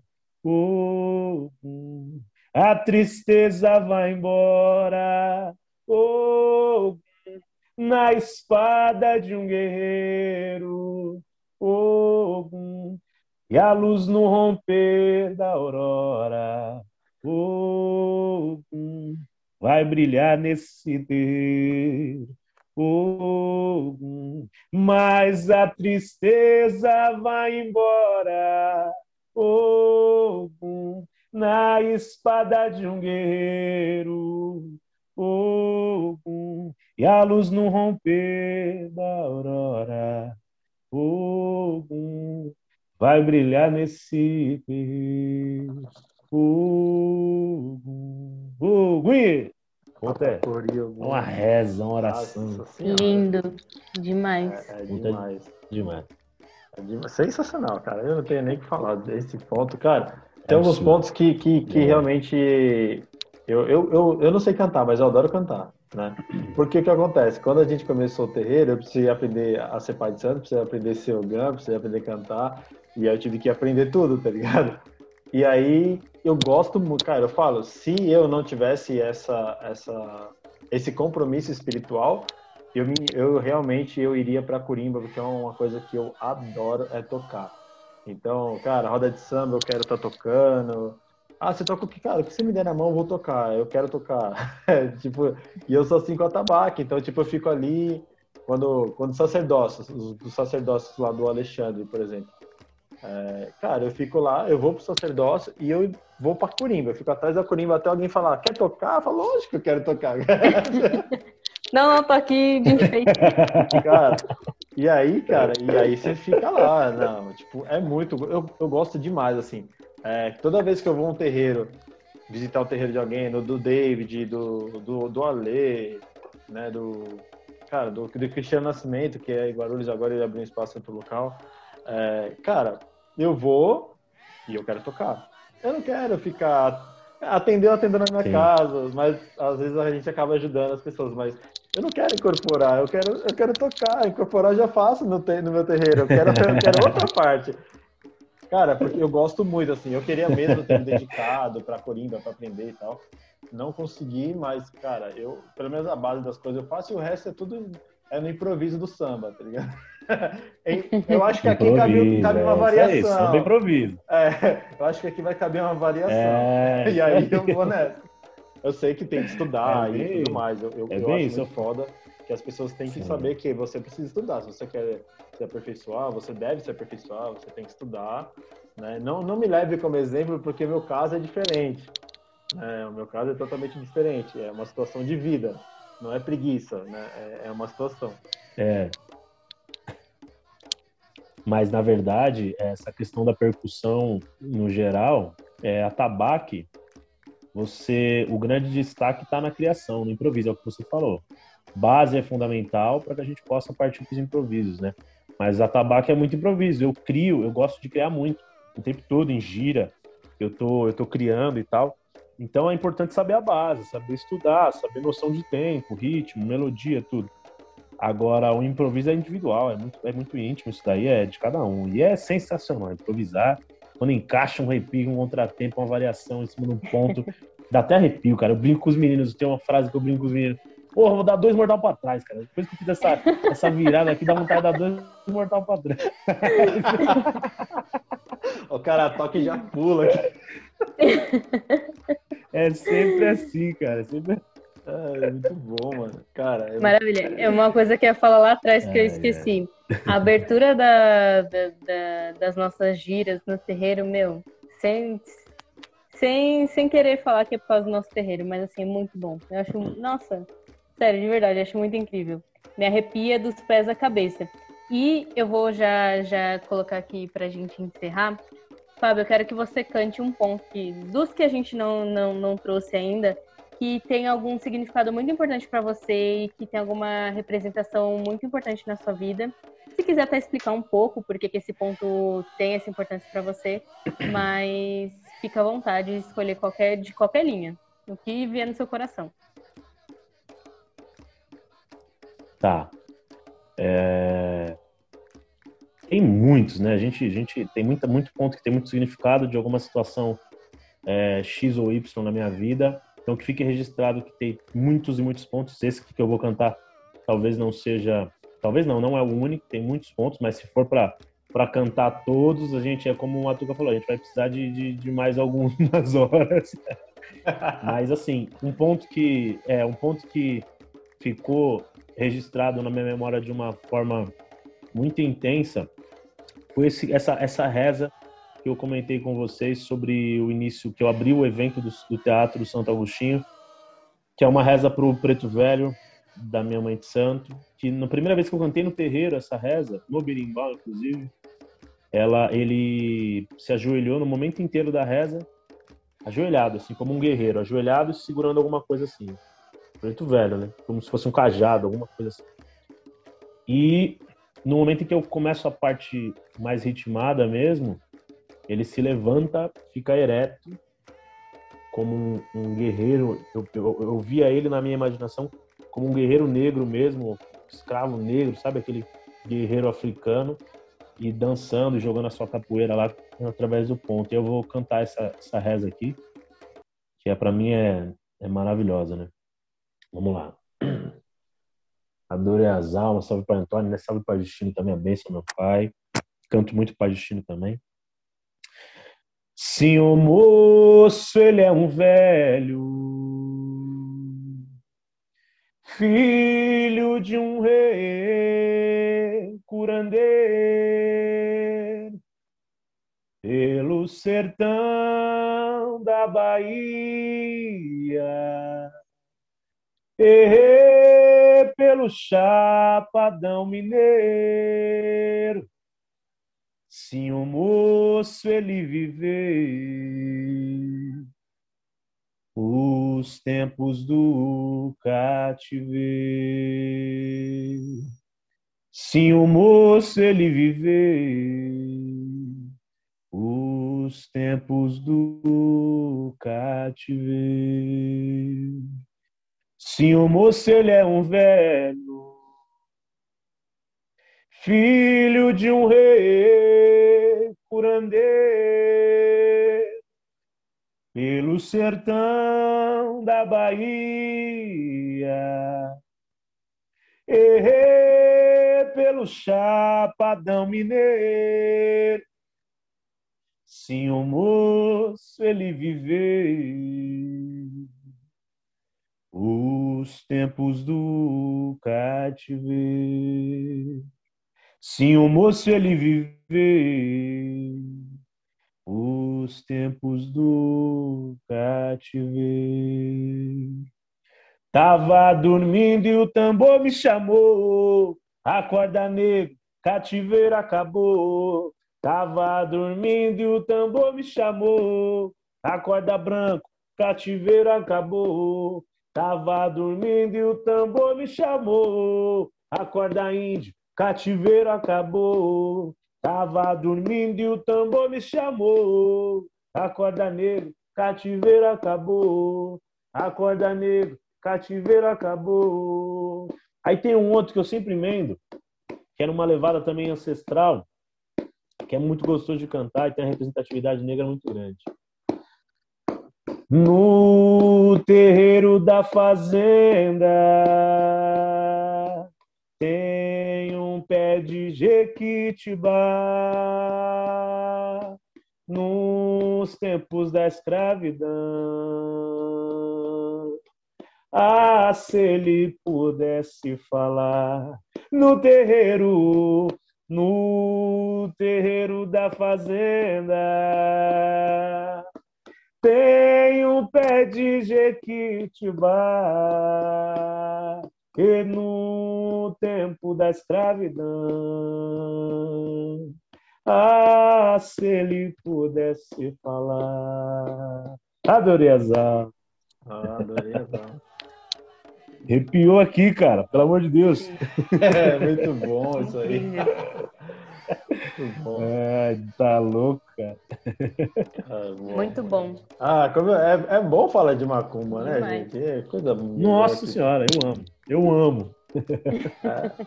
É, se deixar, a gente vira a noite aqui. Isso é, vira, vira. É, é, isso aí. Fábio, muito obrigada por ter aceitado o nosso convite. Foi muito legal essa, esse papo, assim. Meu, de verdade, todos os pontos que você trouxe, não sei se é a sua energia ou se é a energia exclusivamente dos pontos, mas é tudo muito incrível. De verdade, tipo, todos eles me trouxeram sentimentos, cada um na, da sua forma. Isso foi muito importante para mim.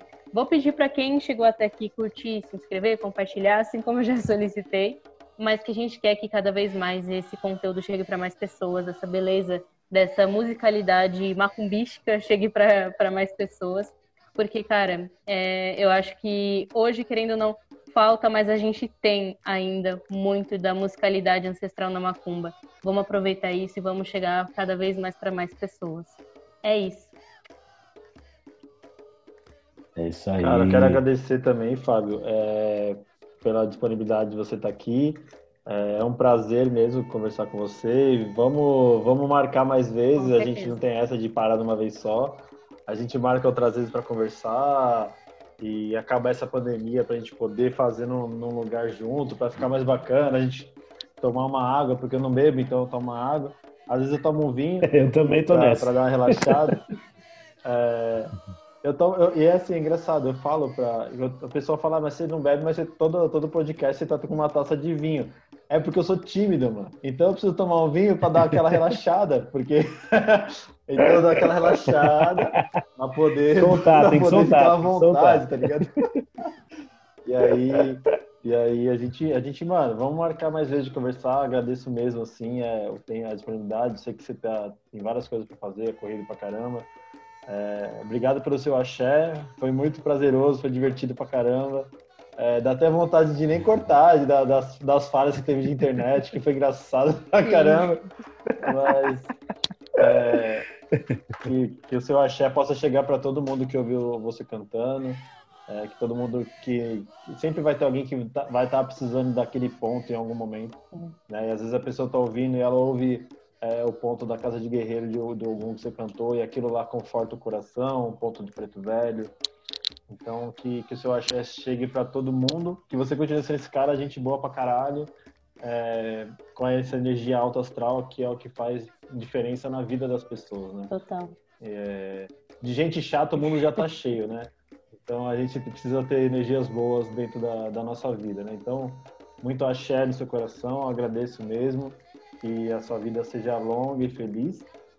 Você tenha sempre esse axé, e assim que acabar essa bendita pandemia, a gente se encontra, todo mundo junto, você cola no terreiro, a gente é. faz alguma coisa junto para dar aquela relaxada mesmo, quer falar de macumba, e é isso aí. Agradeço mesmo. É isso, gente. Eu é, agradeço imensamente o convite. É... Primeiramente, eu queria pedir a Deus e aos orixás, às divindades, aos guias, mentores, para que abençoem o canal, para que abençoem o projeto. Isso é muito importante a gente ter a espiritualidade nos guiando guiando vocês a, a esse caminho, porque isso é um projeto para a religião, isso é uma, é uma abertura que, que a religião está tendo para umbandistas falarem de umbanda. Não necessariamente só umbandistas, mas que a gente tenha um assunto em comum. Né? Não falamos só de umbanda, mas que a gente tenha um assunto em comum e possamos é, transmitir isso às pessoas. É, muito obrigado, Vitória, pelo, pela, pelo carinho aí, obrigado por é, agradeço, fico feliz pela sensibilidade dos pontos. Um dia a gente vai ter a oportunidade de, de a gente trocar muito, muito mais pontos, porque é uma coisa que eu gosto demais, passar pontos para as pessoas, transmitir é, é, essa, essa questão do, do, da energia das cantigas. Um dia, se Deus quiser, eu vou lá no terreiro para gente, para poder cantar essas cantigas para vocês e ouvir o que vocês têm a cantar.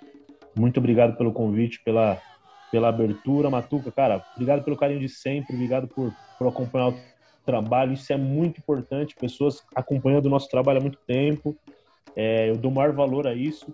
Você vê que assim, mesmo que eu, eu não pela foto eu não tinha reconhecido, mas eu falei, ó, a gente, a gente se segue nas, nas redes sociais, a gente, a gente tem um, um outro nas redes sociais há muito tempo, né? Então, é, para mim é muito gratificante saber que um irmão que tocou e que passou por, por, por macumba ali no mesmo terreiro que eu, a gente tocou junto, a gente é, comungou da mesma energia, a gente está se encontrando agora. Então, isso quer dizer que o nosso trabalho teve conexão um dia, né? Quando nós tocamos, eu toquei, você incorporou, e isso não, pela espiritualidade, isso não é esquecido. Por mais que em algum momento da, da minha memória da sua, algum detalhe tenha, tenha saído, a espiritualidade tem tudo registrado e a gente está aqui hoje para provar isso. Então, eu queria desejar a todos os que estão nos assistindo também é, muito cuidado, muita proteção nessa pandemia ainda é, que Deus possa nos proteger, que os orixás possam, possam nos guardar, nos guardar e nos fazer invisíveis perante aqueles que nos querem mal. E se não fizer invisível, que, que nos bote uma armadura e bote a gente para guerra, que a gente não arreda o pé e a gente não foge de batalha. Um bandista que é um bandista não foge do, do, do saravá e não, e não arreda o pé, não. Aqui a gente é, é, é, é para frente. Então, muito, muito obrigado pela abertura, poder transmitir um pouco da minha verdade falar um pouco da minha história, eu gosto demais disso. E é isso aí, muito obrigado, muito obrigado, muito obrigado. Axé. Axé, beijos e muita axé. Valeu!